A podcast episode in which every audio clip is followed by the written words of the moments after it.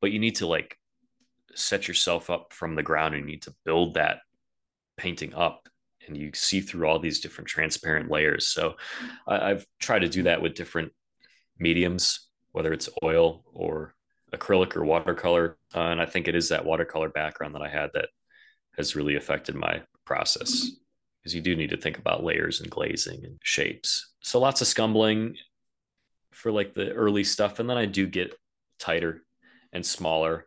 And there are certain areas that I will get really excited on and render out.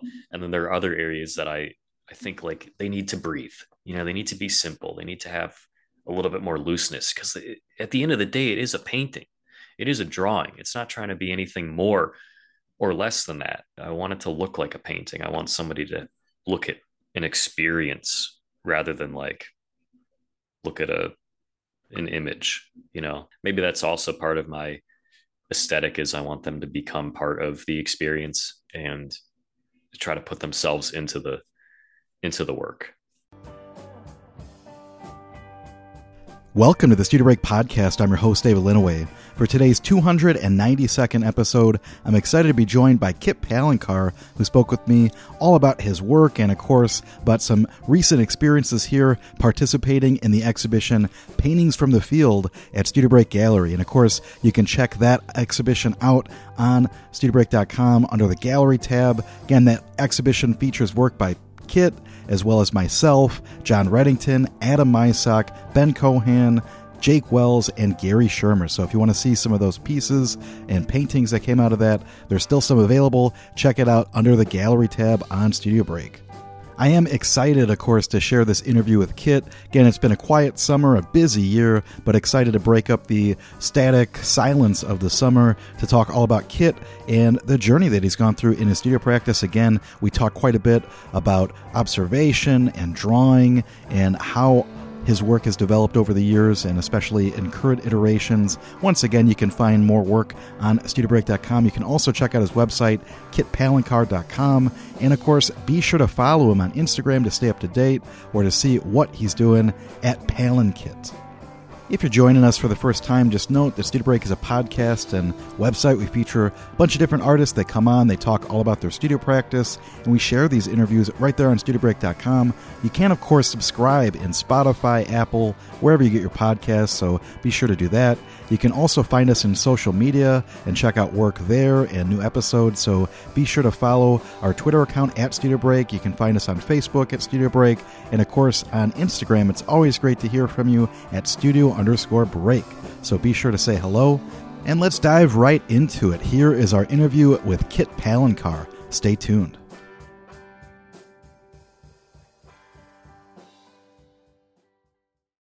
Welcome to Studio Break, Kit Palencar. How are you doing? Hey, I'm doing good, Dave. How are you? Excellent. You know, it's been a few weeks removed from Paintings from the Field. You were out here with a group of painters to paint in the field. I think you somehow came away with 4 paintings in a day, which is kind of nuts. Yeah, that was a little nutty. I think you slept most of the next day, or half of the next day of the show. So it's kind of fun. Again, kind of before we get into your backstory and everything, we've got degrees from Ohio, so the University of Akron, and then Kent State more recently for your MFA. But again, great to have you back on after that experience, and you know, to learn a little bit more about your past and past art experiences. So thanks again for doing this.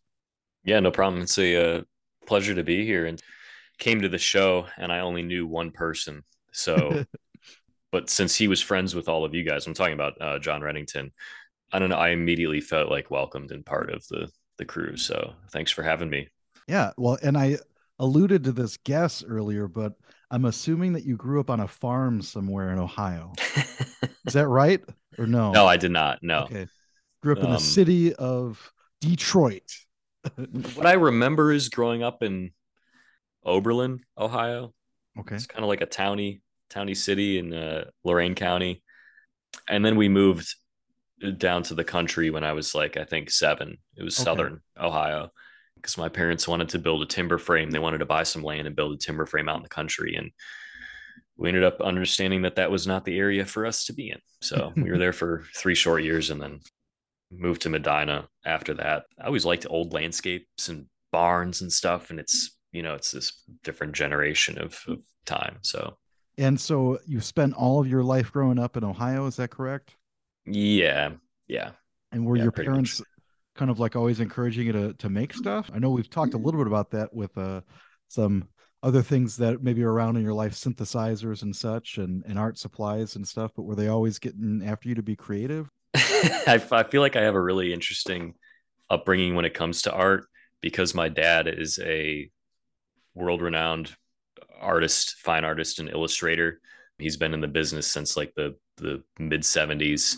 He went to the Columbus College of Art and Design, and he's been in all sorts of publications. And his name is John Jude Palencar, if you ever want to look him up. But I grew up with that as my dad, and having these like super detailed rendered acrylic paintings all around me. And then my mom is also an artist, or she just retired last year, but she was elementary school art teacher. She taught at like Catholic schools, and then she taught at a couple middle schools in Medina.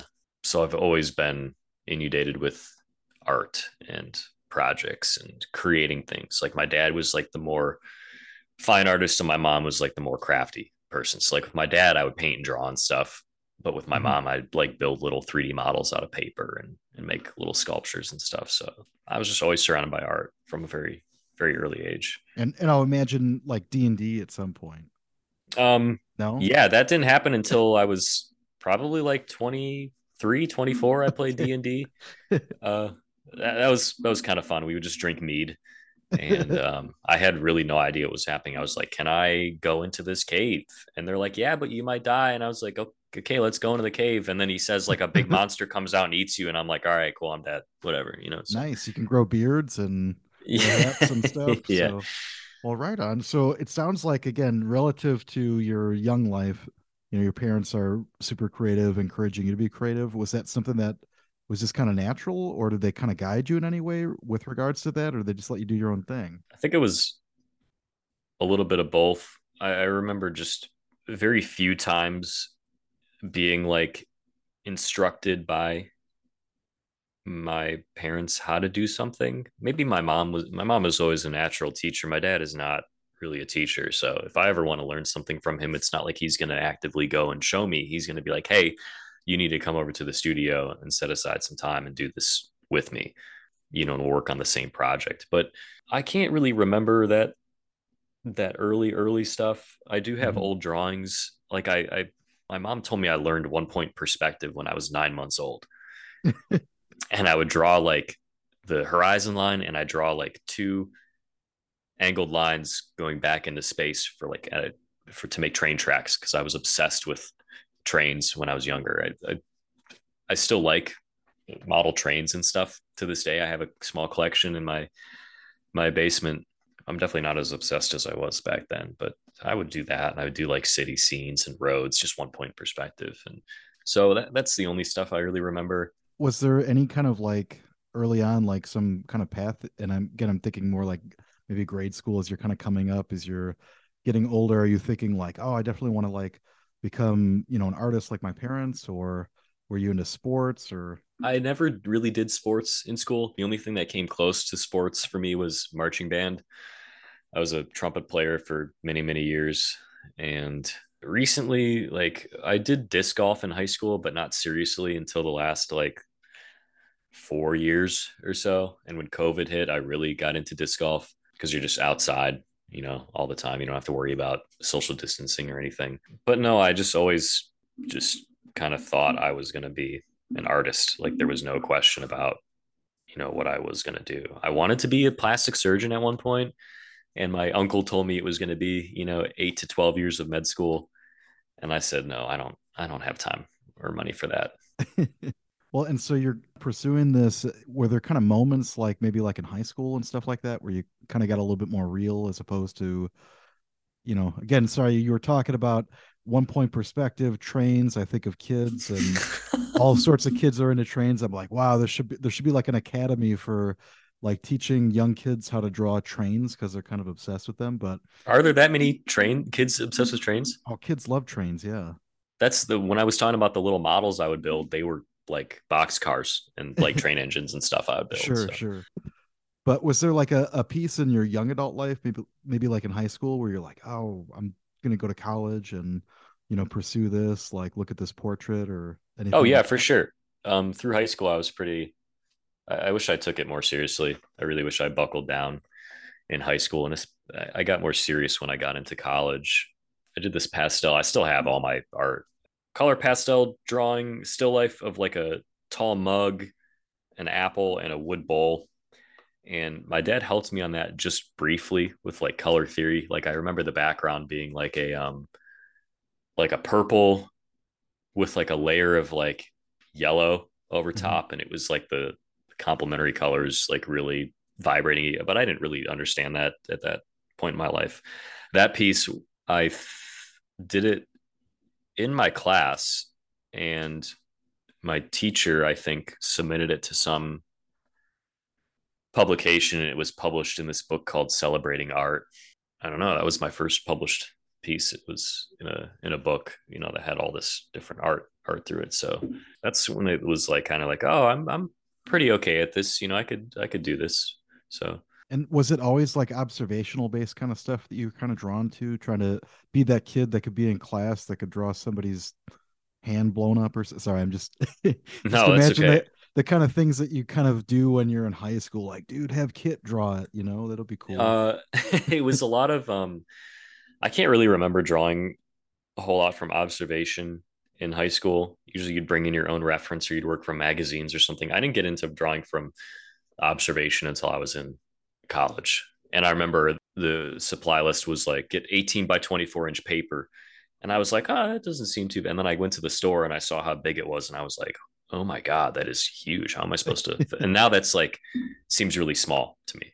And that was a lot more drawing from observation was in college. And now that's what I teach. Mm-hmm. Because once you know how to do that, it doesn't matter if you're looking at a photo or what, you mix that with drawing skills and you can start to invent your own things and make real life better than what it is. But you were always kind of interested in at least doing stuff that's representational, stuff that's people can kind of see like, oh, that's a person, and yeah, and not just splashed around some colors or something. That's kind of what my dad's work is too, which was a huge influence, whether I like it or not, because mm-hmm. that's the only art that was hanging up on the walls was his illustrations. And they are very rendered, representational. Some of them are sci-fi, some of them are horror. Like he did covers for H.P. Lovecraft. I was, you know, 6 or 7 years old, seeing like limbless bodies impaled on hooks and floating demons and stuff. And then other book covers that were more fantasy, like Stephen King and Christopher Paolini's Inheritance cycle. So like the Aragon book. So I just grew up with this, you know, the whole time. And it was this representational stuff. It was like magic to me, how you can make something look so real. And I was like, I want to be a magician. I want to do that. Well, and you kind of described like in maybe high school not being as focused. Was that something that changed then when you get that big drawing paper out and you're like, I gotta draw this still life, you know, rather than being one of those folks it's just like, this is dumb. Did you like gravitate towards kind of work, like learning those ways of kind of analyzing and looking at things? Oh yeah. And that's when I think it became a lot more enjoyable. Like, I don't know why I didn't start drawing from observation earlier. Because you can look at anything, like my coffee cup.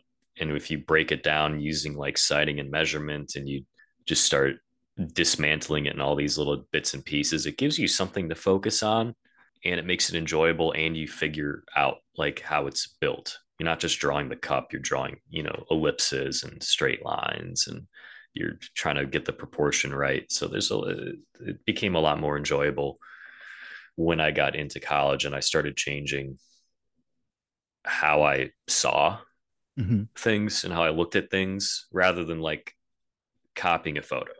Like that stuff to me is so boring. If I ever work from a photo reference now, I have to like change it or manipulate it in a way that is not copying from a photo. Well, and I imagine too, like at this point, you've got enough work that you've done that you can kind of take those liberties and feel pretty comfortable, you know. And that's something that we kind of talked about when you were here, you know, recently, those things that you're pulling from observation when you're especially painting in the landscape, and, you know, you kind of get drawn into different formal elements, you know? Yeah. It becomes a lot more simplified. I think like definitely simplification was a huge part in like knowing the very early like beginnings of how to draw like positive, negative shape and line and foil. It's like all the formal art elements are just happening right there. So it was kind of a refresher, and it was refreshing in a sense to kind of loosen up and not be so tight. And plus you're working with the elements, you know, sunlight comes in, changes your shadows. You have to work quickly. It's definitely a fun thing to do. To kind of think about like those early experiences at the University of Akron, then I would imagine then you just kind of, then this is that time to push yourself and, you know, kind of learn how to do all these technical things. And I would imagine, you know, like aside from drawing, I'm assuming take painting pretty early on and other art classes and stuff. Like you had to take your foundations classes, foundation drawing, painting one, and then you had to take like, I think a life drawing course. Oh, you had to take 2D and 3D. 2D taught you like color theory and composition. 3D, you were like sculpting stuff with like alabaster and clay and foam. And the foundations classes were like a way for you to like, maybe you do like to sculpt, or maybe you do like metalsmithing. And, you know, you don't have to always draw and paint. I had a really eclectic teacher. His name was Mark Sopeland, and he got me really excited about drawing. And I definitely, he taught me how to be more expressive with drawing. And you use different materials, you know, you're like taping charcoal to sticks that you go out and get from the parking lot, and you're loosening up and you're getting more gestural mark making and stuff. So I had a wide array of instructors who taught different things at Akron.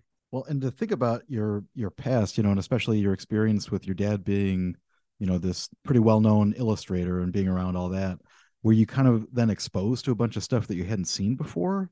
Yeah, I feel like my artistic liberties were kind of suppressed, because every time I had an idea that I thought I was being original, I'd go and be like, Dad, I thought of something new. And he'd be like, oh, it's already been done.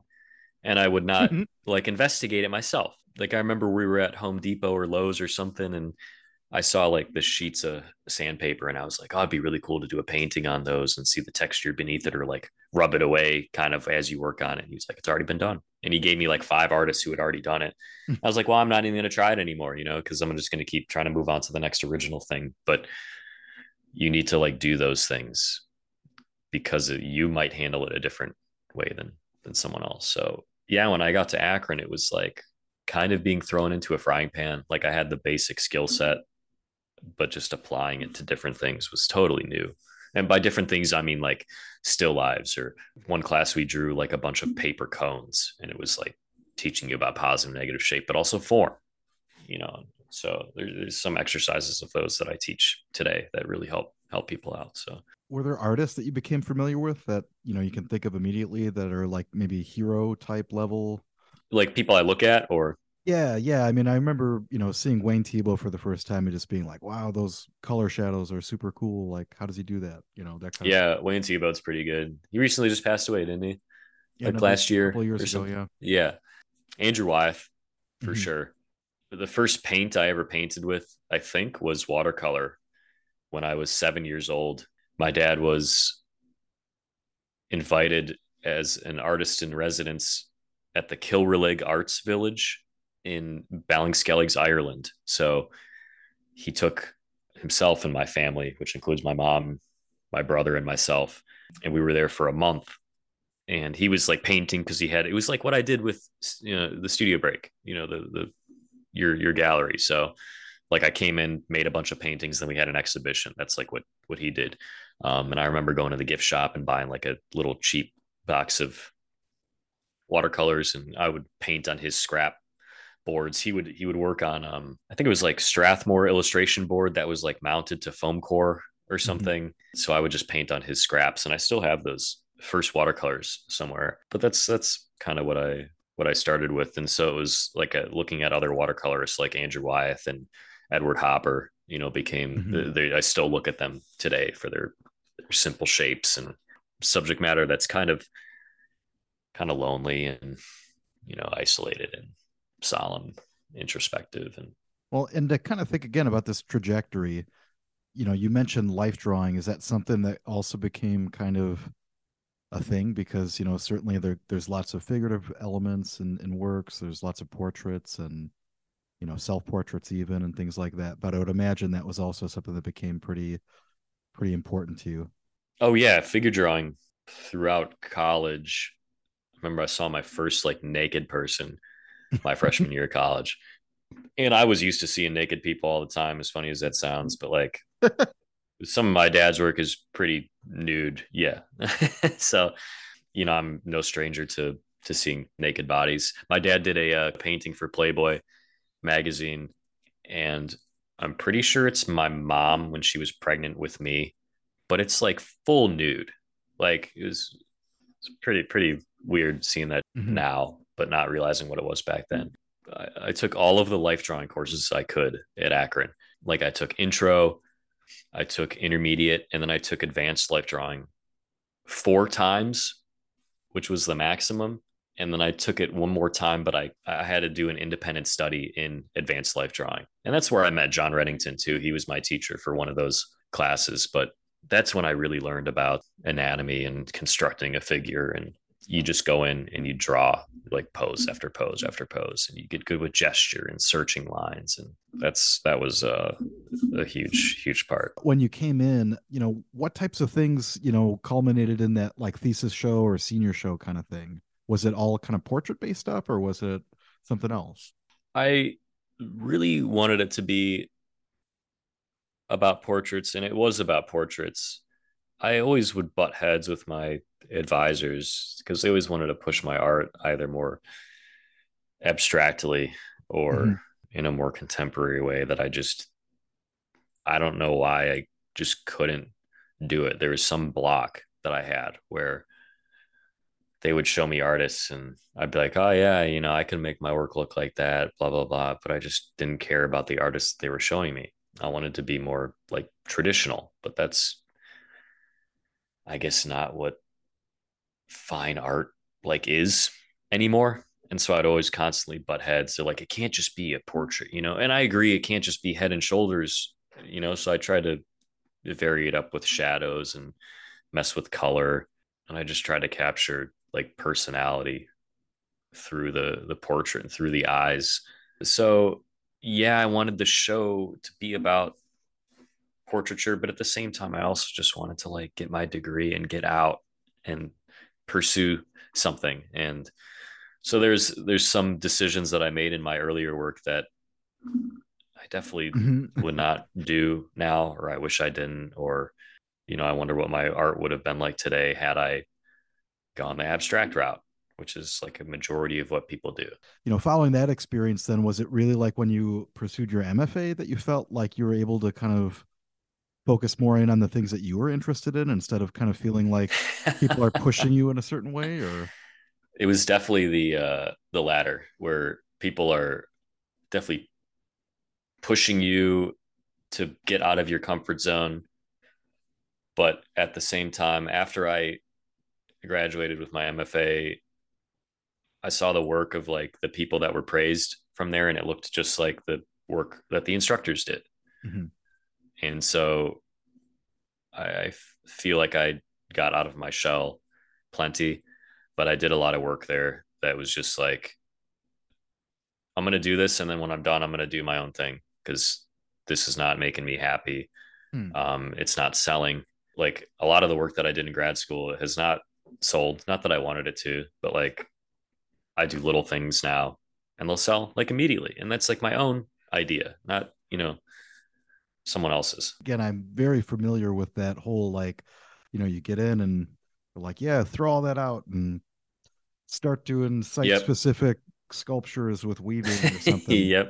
I did that. But I would imagine there's got to be some of those experiences that you can kind of pull from and go like, oh, that was like helpful, or, you know, maybe some artists that you kind of learned about, or, you know, people that you worked with, you know, peers especially, I think are super helpful and important. Because for me, it was interesting. I kind of grew up in a school where everything was abstracted. So to get to graduate school and there's all these people working representationally, it kind of gave me the encouragement to kind of pursue that, and I never had.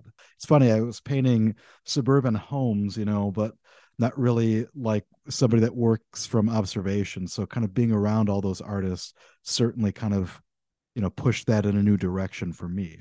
So were there experiences that you can think of that were, you know, at least pretty helpful in that regards? Oh yeah. There were, I took a lot of like seminar and like group discussion based graduate level classes where you'd be in a room with like artists, like glass blowers and metalsmiths and printmakers, and you'd have a lot of cross-disciplinary conversations and you get a lot of different insight from different viewpoints. And I would do collaborations. Like one of my best buddies, I did a painting and then he dripped molten glass onto it and like burned it a little bit. And then I worked back into it with paint to try to make something happen. He now has that piece hanging up in his home. But those classes that I took, whether it was like time arts or history of photography, these seminar discussion classes, they helped me look at things differently, especially with an abstract eye, which I definitely plays a part in my current work. Like there's a level of abstraction that is maybe more simplification or trying to break down the wall of like, this has to be representational. It doesn't have to be. That's the thing that I'm kind of after, is this like reality, but is it really reality? Mm-hmm. Or can it be different? That's like a lot of my more recent work is following that. So the things that I did in grad school, I definitely appreciate like the push to become abstract. It helped me appreciate abstract art more. Like I used to look at Rothko and be like, it's just a fuzzy square. Like, what does that mean? And now I can like kind of see them as like either landscapes or portraits. You know, if you take away everything else and you get down to the bare bones of what art is, I see those relationships a little bit more. So like, I'm looking at a piece called Black Mass. Was that something that... This stuff I did in grad school, and it became a little bit too formulaic for me. Like they wanted you to just pump work out like as fast as possible. And I was working pretty large. Like these drawings are 38 by 50. They're on paper, like gessoed paper. And then I would do oil on top of it. So I started assembling collages in Photoshop or just collecting different images, and I'd project them onto paper and then trace them. And it became a little bit like, where's the invention? It became really like paint by numbers at that point. So all that work that's like 38 by 50, it's all relatively the same process. And I was like, in that part of grad school, I was collecting images from social media, mm-hmm. like people's Instagram, Snapchats, Facebook. I was just taking their photos and like assembling them into my own atlas of photographs, taking after Gerhard Richter's atlas of photography. His atlas is like, it's a collection of photographs, newspaper cuttings, and sketches that the artist has been assembling since the mid 1960s. So it's still a working piece, but it's like thousands and thousands of photographs. So I try to assemble my own atlas of photos just to pull ideas from, and I would just mash them together.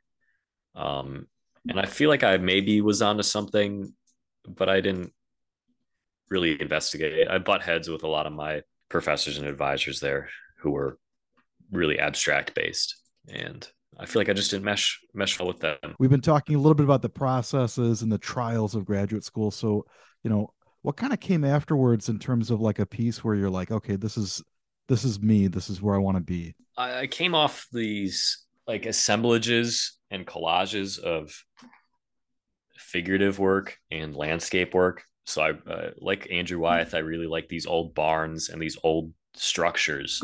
I think it's from a different generation of time. And I would pair them with figures that I would see walking, or, you know, I'd snap photos everywhere I went. I'd snap photos while I was driving. And that kind of pairing of the photo of the landscape with the photo of these people, that's what I was mashing together. So after grad school, I wanted to interject like a little bit of humor and spirituality and mysticism. So I get to the painting called Full Moon, and it was a photo of one of my ex-girlfriends like undressing or whatever.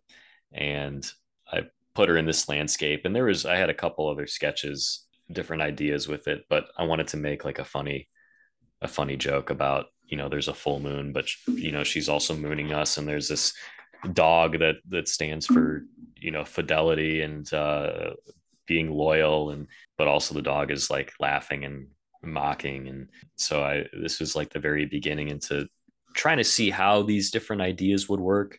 And I don't necessarily know if it makes a whole lot of sense to me or other people, mm-hmm. but each one of my paintings, I wanted to say something about like itself.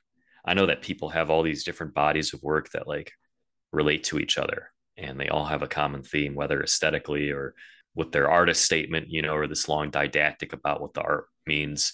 I guess if my art has like a trend, it's probably figurative and landscape, and then like some humor. It needs to be like my work has to have like a punchline. Because like, as much as I try to be like a serious guy, I'm goofing around all the time. You know, I'm making a fool out of myself. I'm laughing at myself. I don't really care, you know, what mockery I'm making. Interesting. So, you know, there's this sense of humor that starts to come about in paintings like Full Moon. How did that, you know, continue to develop, you know? And I'm especially interested, you know, after graduate school, when you're kind of, you know, crammed or confined to like a dining room table to work or something, or a kitchen table, and you got no space. But how did that evolve afterwards? It was kind of like shaking off the funk, I guess. I can't remember what I started doing straight after grad school, like what the first piece was. I just started teaching right after grad school. I was invited back to the University of Akron to teach a drawing class. I was still kind of based in observation and like this collage aspect of mixing the figure with the landscape, except I started to introduce a little bit more of like some spirituality into the work. I was raised Catholic. Like, I went to Sunday school. I went to, you know, church camp retreats and stuff. And so I always try to interject like a little Catholicism in it, kind of like maybe, mm-hmm. or poking fun. Maybe it's blasphemous. I don't really care, but there's this mysticism of spirituality is like something that I feel like I can like dig my teeth into. But I couldn't do that stuff in grad school because everyone is an atheist in grad school. So, you know, that stuff doesn't really fly. Or if you try to describe it, they're like, well, then where is God? You know, where's the proof? And then I'm like, I'm not even talking about art anymore at that point. And I really don't care. So my work kind of shifted to like this more humorous spin on spirituality and figure ground relationships, and it's at its like very, very heart. So, and then a lot of it's like 50-50, like some of it's observational drawing. So think about how that process then changed. I mean, you were talking about kind of making these assemblages, like what would you do? Like, obviously, like, you know, this person, you know, you're basing this work off of the person in Full Moon. But then is it just kind of like you have to like write it down? Is it like you have to sketch it out to kind of think about that juxtaposition with like the dog and the landscape? You know, how do you come up with these ideas that you start getting interested in? Because like, and you were talking about like taking photographs in the car, certainly can, mm-hmm. you know, think about that. For me, I've had some really long commutes, so I feel like those are great times to think about art, you know.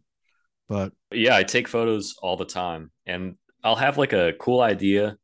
And I say cool in quotes to you, because sometimes that idea changes completely. Right. Is it really cool? Or can I make it cooler? Or is it lame? So this piece started out with a totally different sketch in mind. And like, as much as I like having a plan for things, those sketches are like for composition and like very basic things. Like, do I center it? Is it off center? Do I follow the rule of thirds? You know, where's the balance happening in the image? So those are things I work out in the drawing. And this would be like in a work like Full Moon. Oh, yeah. And then in the painting process, like there's a little dog in there that was added way after the fact, before the grass was even green. Before the grass was even grass in that painting, I hadn't even thought about the, you know, putting the dog in there. So I would just go through like my atlas of photographs that I'd taken or stolen. And I would just scroll through and see if I could find something that would fit. One maybe with similar lighting or similar viewpoint or perspective. And then I put it in. And if it worked, I would keep it. And if it didn't work, I would take it out. So there are certain steps along the painting process that, you know, either get scrubbed out or put back in. I would imagine, you know, a lot of the sketches and things that you kind of work out idea wise wind up feeding the paintings. Is that kind of the process that you wind up using? And yeah, absolutely. I love drawing because it's so immediate and it just happens. I don't have to think about color. I don't have to think about layers. I don't have to think about glazes or mediums or, you know, if my brush dries out or if the paint dry, whatever, it just happens. And it's very quick and fluid. And if it doesn't work, then I can change the proportions right there on the page or just do another drawing that doesn't take a whole lot of time. So that's the way I kind of grew up working.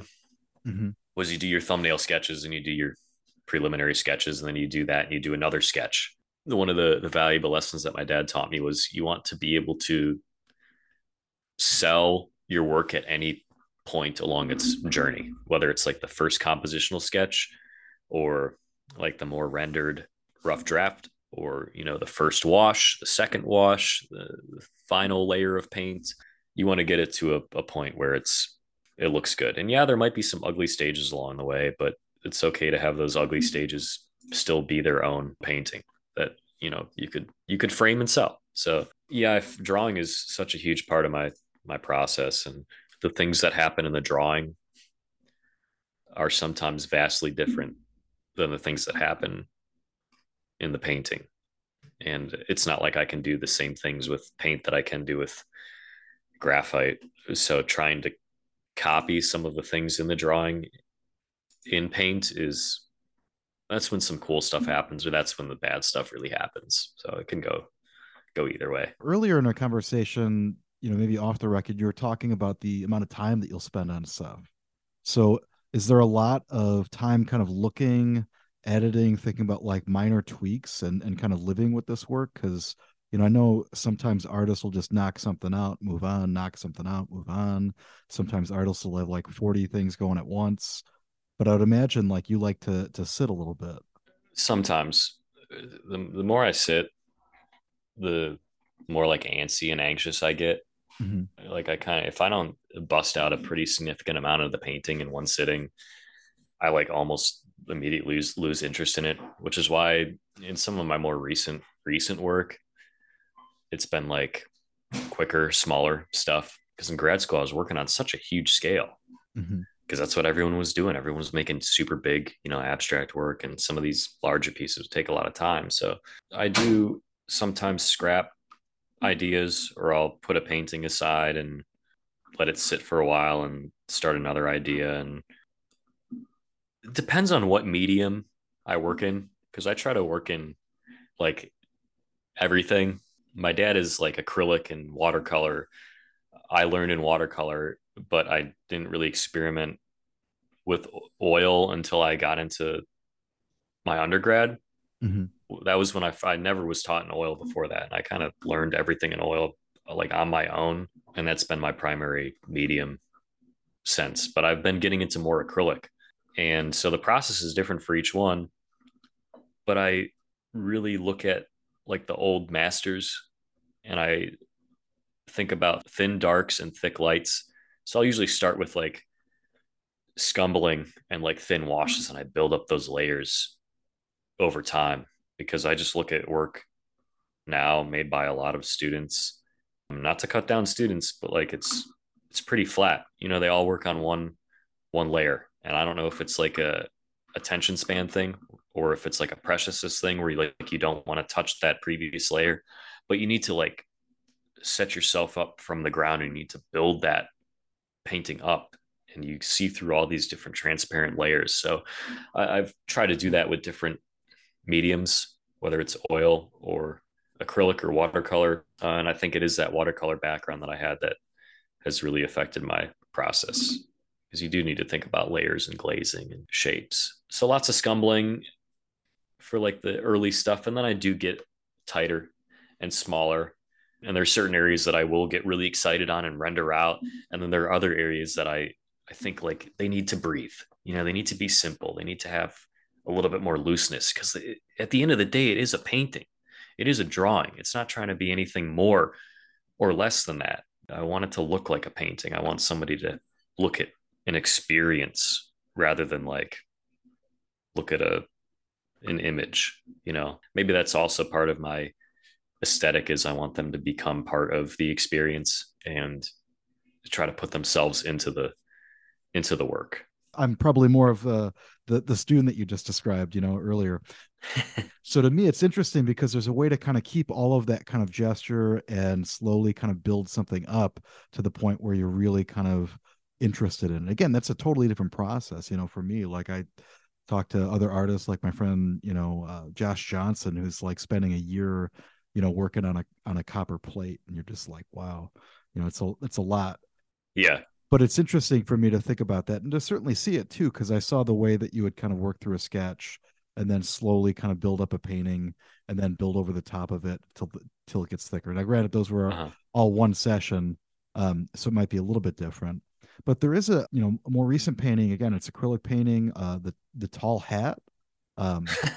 So maybe talk a little about that one, because it looks like, again, at various iterations, it might have started out more like kind of refining like the landscape elements and then kind of building over it. And I guess just because I haven't said anything at all up until this point, you know, you can check out work at kitpalencar.com. And of course, you know, you can find Kit on Instagram. Be sure to follow @palenkit, where we're talking about this more recent work. But yeah, tell us about this painting, the tall hat.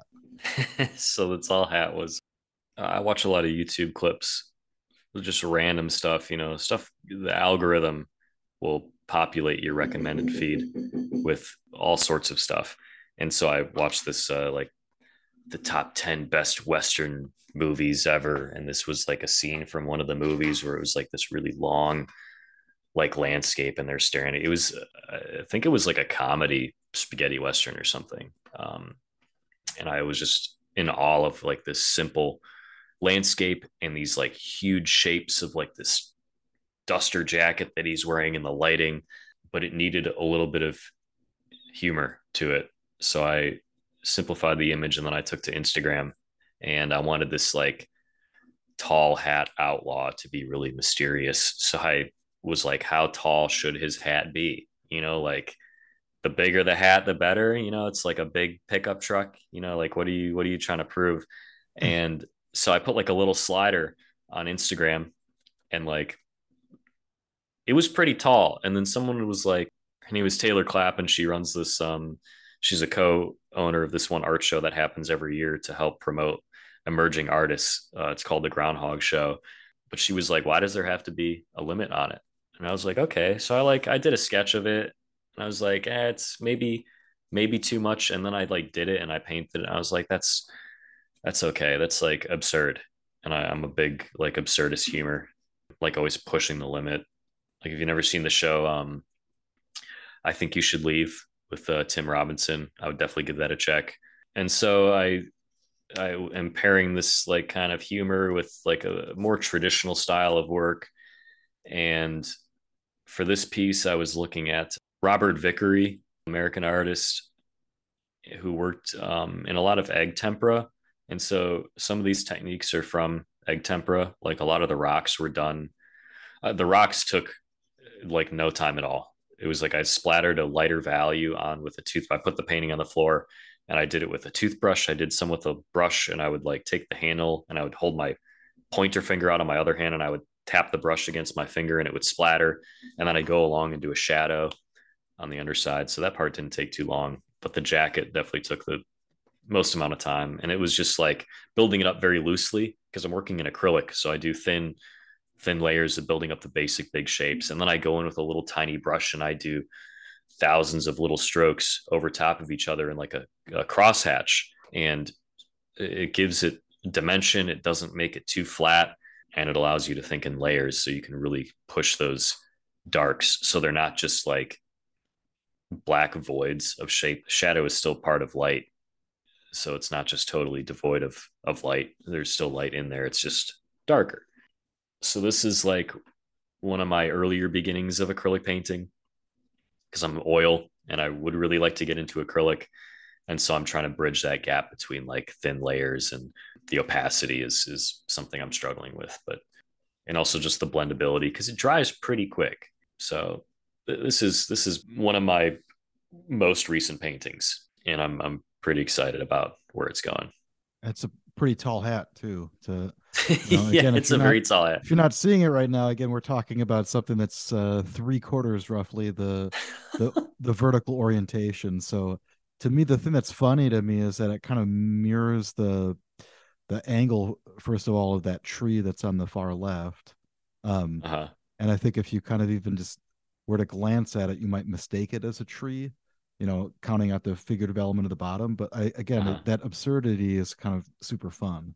Yeah. So I could imagine that, again, there's a lot of play for you in terms of, you know, things that kind of come after, or certainly I think as we've been kind of following up after your experience here, you know, just kind of taking in things around you, I could see a lot of starts where you're, you know, pulling from something and then just adding something from this catalog, or, you know, finding something absurdist to kind of throw in there. Yeah, I always just try to change the viewer's expectations about what they're looking at, you know, throw a wrench into the machine and get them to think twice about something in mostly like a humorous way. It helps me keep things loose and fun and easygoing, but, you know, can still be serious about maybe the execution of the technique or the paint handling. So I was gonna say, and so currently, like you're kind of doing a number of different things in terms of like teaching, kind of working, you know, straight,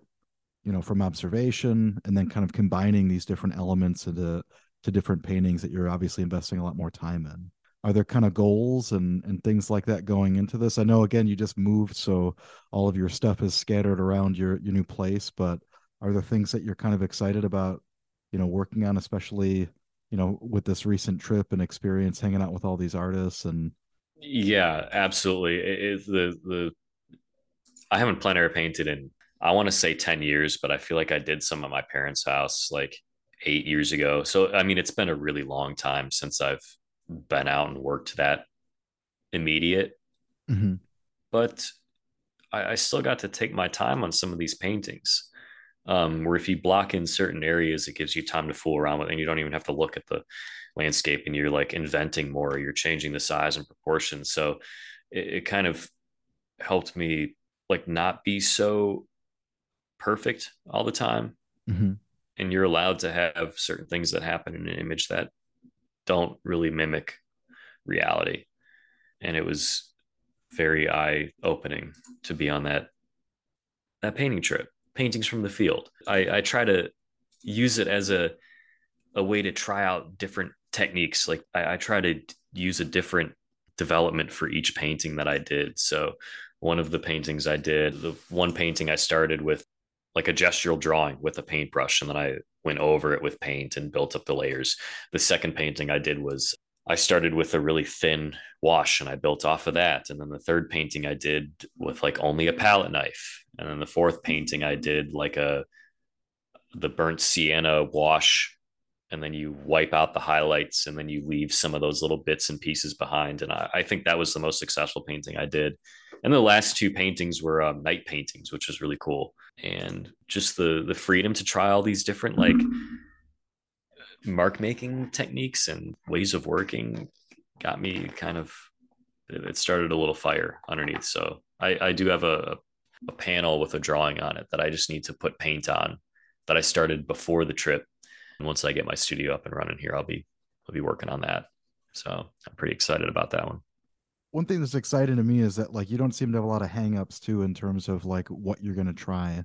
You know, it seems like each of these things that you're going to wind up doing then, you know, just takes whatever it takes. It could be, you know, layering up acrylic to oil, or, you know, starting with an ink wash or something. So to me, that part really seems pretty exciting. And you're kind of alluding to like artists that just kind of knock out, you know, 30 paintings in a series. So to me, that process of kind of letting each of those things kind of evolve for whatever that experience is something that's interesting. And you also talked about that too, allowing, you know, the viewer to come in and really kind of experience this in a different way. And I know everybody says that, but, you know, like, again, it's interesting how, you know, we all think about that differently in terms of what we want people to get out of something. Like I never want to get stagnant.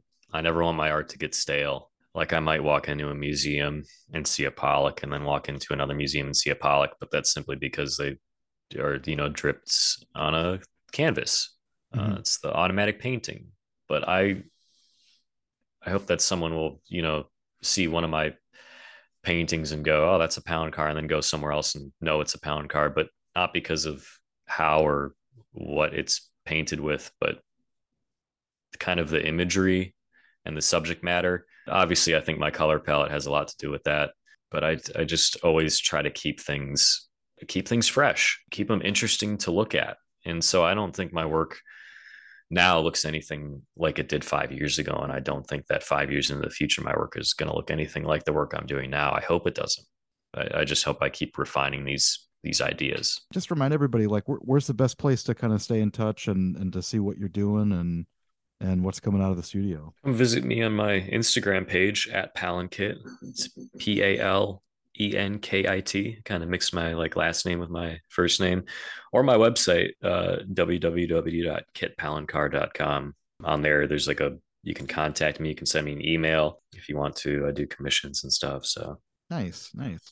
Yeah. Well, again, obviously too, you've got some paintings up on the site too, as part of the show. So people can check out these landscape paintings that we've been talking about and some of the other artists that have been partaking in that. But yeah, again, really awesome to catch up with you in this format and to learn a little bit more about you and, you know, hear all sorts of good stuff. So yeah, again, thanks for doing this. Thanks for having me, Dave. That was fun. Thanks once again to Kit for joining me. You can check out more work by visiting his website, kitpalencar.com. You can also find him on Instagram. Be sure to follow at Palenkit. Again, he is open to commissions and all sorts of stuff, so hit him up. You can also see some of his work from Paintings from the Field on Studio Break. Just look under the gallery tab, and you can find some of his works there, as well as works by John Reddington, Adam Mysock, Ben Cohan, Jake Wells, Gary Schirmer, and myself, David Linneweh. So check out some of the works from Paintings from the Field, where we all worked out in West Chicago, painting on site. So it was a lot of fun, so check out some of those works. Of course, if you enjoyed today's podcast, we've got a bunch more you can check out on the archive. Once again, each of those posts have images of the artist's work, links to their websites, and of course, you can listen right there on Studio Break, or you can subscribe to the podcast on Apple, or wherever your podcast. I do recommend Spotify, as they have a preview image so you can see a bit about what the artist is about, if they're a painter, a sculptor, etc. So once again, be sure to subscribe. And of course, say hello. You can also help us out by spreading the word, reviewing it. We always appreciate it. And of course, it's great hearing from listeners. So be sure to say hello at studio_break. Music for today's episode is by Golden Shadow, which features myself, Ben Cohan on drums, and Brett Beery on bass. You can find some of Ben's paintings at mbencohanstudio on Instagram. And of course, be sure to follow Brett Beery. Check out some of his albums at Brett Beery on Instagram. And of course, you can follow us at Golden Shadow Band on Instagram. There is a link in the link tree for our EP that came out in 2022 called Lawn Dreams. You can check that out on Bandcamp if you're interested. Of course, if you want to see some of my works, you don't have to go very far. It's all integrated in the same place, Studio Break, David Linneweh. Check it all out. You can follow me at David Linneweh on Instagram, on Facebook, on Twitter. And of course, if you want to say hello, feel free to send a message to at David Linneweh or at studio_break. It's always great hearing from listeners, even when we're in the summer lull. You know, I hope that you are crushing it in the studio, making great stuff, and excited about getting some vitamin D and getting some artwork in. So hope everybody's doing well. Thanks for listening. We'll talk to you real soon.